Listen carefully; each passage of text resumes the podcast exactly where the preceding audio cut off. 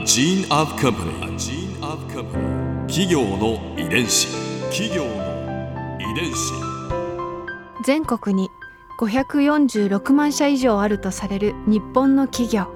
その企業の数だけ理念があり使命があり人間ドラマがありますこの番組ではさまざまな企業のトップや社員の方にお話を伺いながら成長する企業の DNA を解明していきます企業の遺伝子。ナビゲーターは私千葉なクララとクオン株式会社代表の武田隆さんです。武田隆です。よろしくお願いします。本日は渦救命がん株式会社代表取締役社長宇津義行さんをお迎えしております。よろしくお願いいたします。よろしくお願いします。今回は渦救命がんの成り立ちについて伺います企業の遺伝子。渦救命がんは医薬品などの製造販売を行う企業です。夜泣き、缶虫に渦救命がん。このフレーズ、コマーシャルなどで聞いたことがある方もいらっしゃるかと思います。この社名や医薬品名は渦なんですけれども、社長のご本名はうつとお呼びするのが正しいそうですね。そうですね。あのパスポート上なんかはうつでございます。社名は渦救命がんと今は言うんですけれども、うん。昔はあのうつ家の作ったうつ救命がんというふうに言われていました。なぜ変わったかと言いますとですね、まあ、昭和になってラジオとかテレビでコマーシャルを生で行うときにうつ救命がんってやっぱ言いにくいというか伝わりにくかったんですね、ん。ですのでいつしか渦救命がんと濁るようになりました、うん。もう子供の頃からもうフレーズが渦救命眼ですからね渦だったのかっていう感じです、うそうか。うん。ではその渦救命がんの成り立ちから教えていただけますか？はい。あの、創業者がですね、初代の宇津権右衛門と言いまして、私の18個前の、まあ、おじいちゃんと言いますか、祖先になります。すごいですね。まあ、私で19代目になるんですけれども。ということは？はい。創業は何年前なんですか、えー去年ですね、はい425周年を迎えました。わお すごい。425はい。それであの、えー初代宇津権右衛門はですね、あの、宇都宮国綱、もうこれもその時点で500年ぐらい続いているメーカーでしたけれども、えー23代の宇都宮の国綱、下野の国の殿様に仕えている御殿医、お医者さんだったというふうに言われてるんですね。はいうんところがですね、この宇都宮国綱、豊臣秀吉の怒りにあってうん、改易、領主を没収されてしまうんですよ。はい、ええ。その時に丸字をなくした宇津権右衛門は、あの、起納して、半分お医者さん、半分農民ということで、うん。今のあの、栃木の高根沢工場がある、下野の高根沢というところに来まして、うん。そこで渦救命がんを創生したというふうに言われています。もともとは誰のために作ったんですか、うんはいうん。あの当時はですね、まあ、半分お医者さんだし半分農民で商屋的な役割をしていましたので、うん。周囲の人々たちの健康のために無料で配ってたところから始まるんですね。当時の価値で言うと、まあ、一粒、まあ、ちっちゃい粒だったか大きな粒だかわからないんですけれども、それで米一票分、まあ、今と米の価格が違うんでわからないですけれども、まあ、例えば5万円とかそのぐらいの するもう本当に貴重なものだったんですが、まあ、人々のために食べたり配っていったということからスタートします。へえ。権右衛門さん、うんどんな方だったんですかね？あの、江戸時代に何度もうちの菩提寺が焼けてしまって、初代の情報っていうのはほとんどないんですよ。すごく謎の人物なんですね。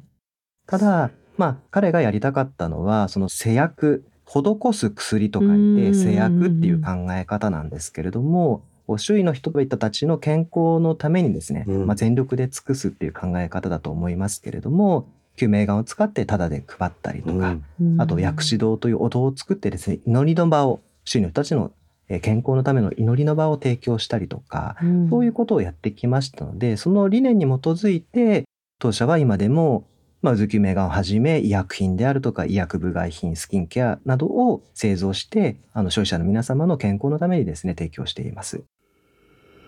企業の遺伝子渦救命丸はそんなに古いお薬だからきっといろんなエピソードが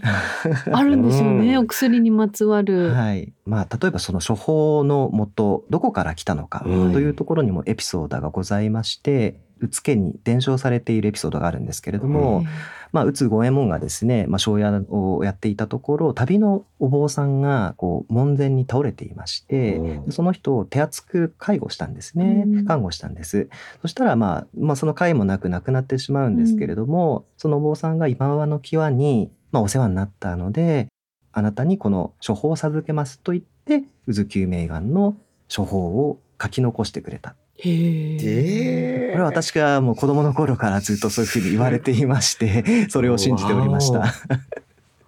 え。はいじゃあそその処方にのっとって作られて、はい。それが今でも同じような処方でそうですね作。られてる。はい、そうなんです。これ今でもこのねお薬の箱の裏を見るといろんなもの成分が入ってますよっていうふうに書いてありますがこの中には貴重なものもあるんですよね。そうなんですね。一番貴重なのが今ではね、五王ってありますけれども、うん私が入手した12、3年前はですね、キロ120万、1キロ120万ぐらい。それでもまあすごい高くなったねって言われてたんですけれども、今ものすごい高騰いたしまして、円安の影響もありましてですね、1キロ900万とか1000万とか、ものすごい金より高くなっちゃいまして、えすごい高騰してるんですよ。これは日本でまあそれはい。栽培し,、あしてるんですか？五王というのは病気の牛から取れる胆石なんですね。そっか。ええですのであまりこう日本には病気の胆石の牛は少なくってオーストラリアとかブラジルでしか取れないんですよ。だから生産量がもうほとんど決まっているので今中国でも豊かになってですねこういう五王とかっていう生薬がすごく需要が高まっているので、うん世界的にいろんな生薬まあ五王だけではないんですがいろんな生薬の争奪戦になってるんですよね。うんだからどんどんどんどん生薬というのは高騰していってます。このお薬ができた当時というのは日本にその五王とかその他の成分であるものたちはあったんですか、はい。ここがやっぱり面白いところで、さっきの旅のお坊さんの話なんですけれども、これはやっぱり伝説だなと私も思っています。うんなぜならいろいろ調べてみますと、古いこう製薬会社さんには同じようなね、ルーツが結構残されてるんですよ。なんと それを結構見た時私も衝撃的だったんですけれども、やっぱこれじゃあ違うなということで、じゃあどこから来たのかというこう推察をそこから私の仮説として立てていくんですけれども、今の私の仮説はですね、はい。まあ、まず事実として宇都宮の国綱、まあ、権右衛門の、まあ、主ですよね。豊臣秀吉の怒りを買ったんですけれども、うん。ちょっと家を復興するために朝鮮出兵に行くんですよ。はい、でおそらくその時にうん。宇津権右衛門も一緒に朝鮮に行ってたと思うんですよね。主がうんはい。行くわけですからね。えーお医者さんですからやっぱり行って、で戻ってきてすぐ秀吉亡くなってしまって残念ながら国綱のお家再興というのはならなかったんですが、まうん。あ、そこでおそらく五右衛門は朝鮮で中国大陸であるとか、まあ、いろんな大陸の豪王であるとか蛇行であるとか貴重な生薬とか処方を持ち帰ってうん。で日本の、まあ、昔から栽培されている生薬を合わせて渦救命丸の処方を作ったんじゃないかと考えています。ほーなるほどここで Clara's viewpoint 今回印象に残ったのは、まあ、初代が施薬の心を持って、ね、お薬を作り始めたというエピソードです。なんかそれってすごいことだと思うんですね。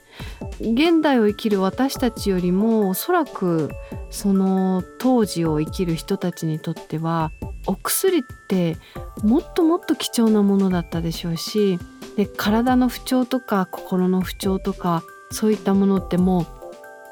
魔みたいに思われてたでしょうから得体が知れなくって原因がわからないしそれを治してくれるものってもう本当にこう命がけですがるような感覚だったと思うんですね。でその貴重なお薬を本当にあのお金のないご家庭にもタダで配ったりとかそして健康になりますようにっていうこう祈りの場を作ったりとか人のためにこう役に立つこと。それのその大切さ。それが一番こう生きていく上でとてもこう充実したことなんだっていうふうにおそらく実感されていてお薬をこうやって作り始めたっていう。なんかその426年の歴史の始まりとしてすごくこうなんかいいエピソードだなっていうかこう説得力がすごくある。初代権右衛門さんにお会いしてみたいなと思いました。企業の遺伝子。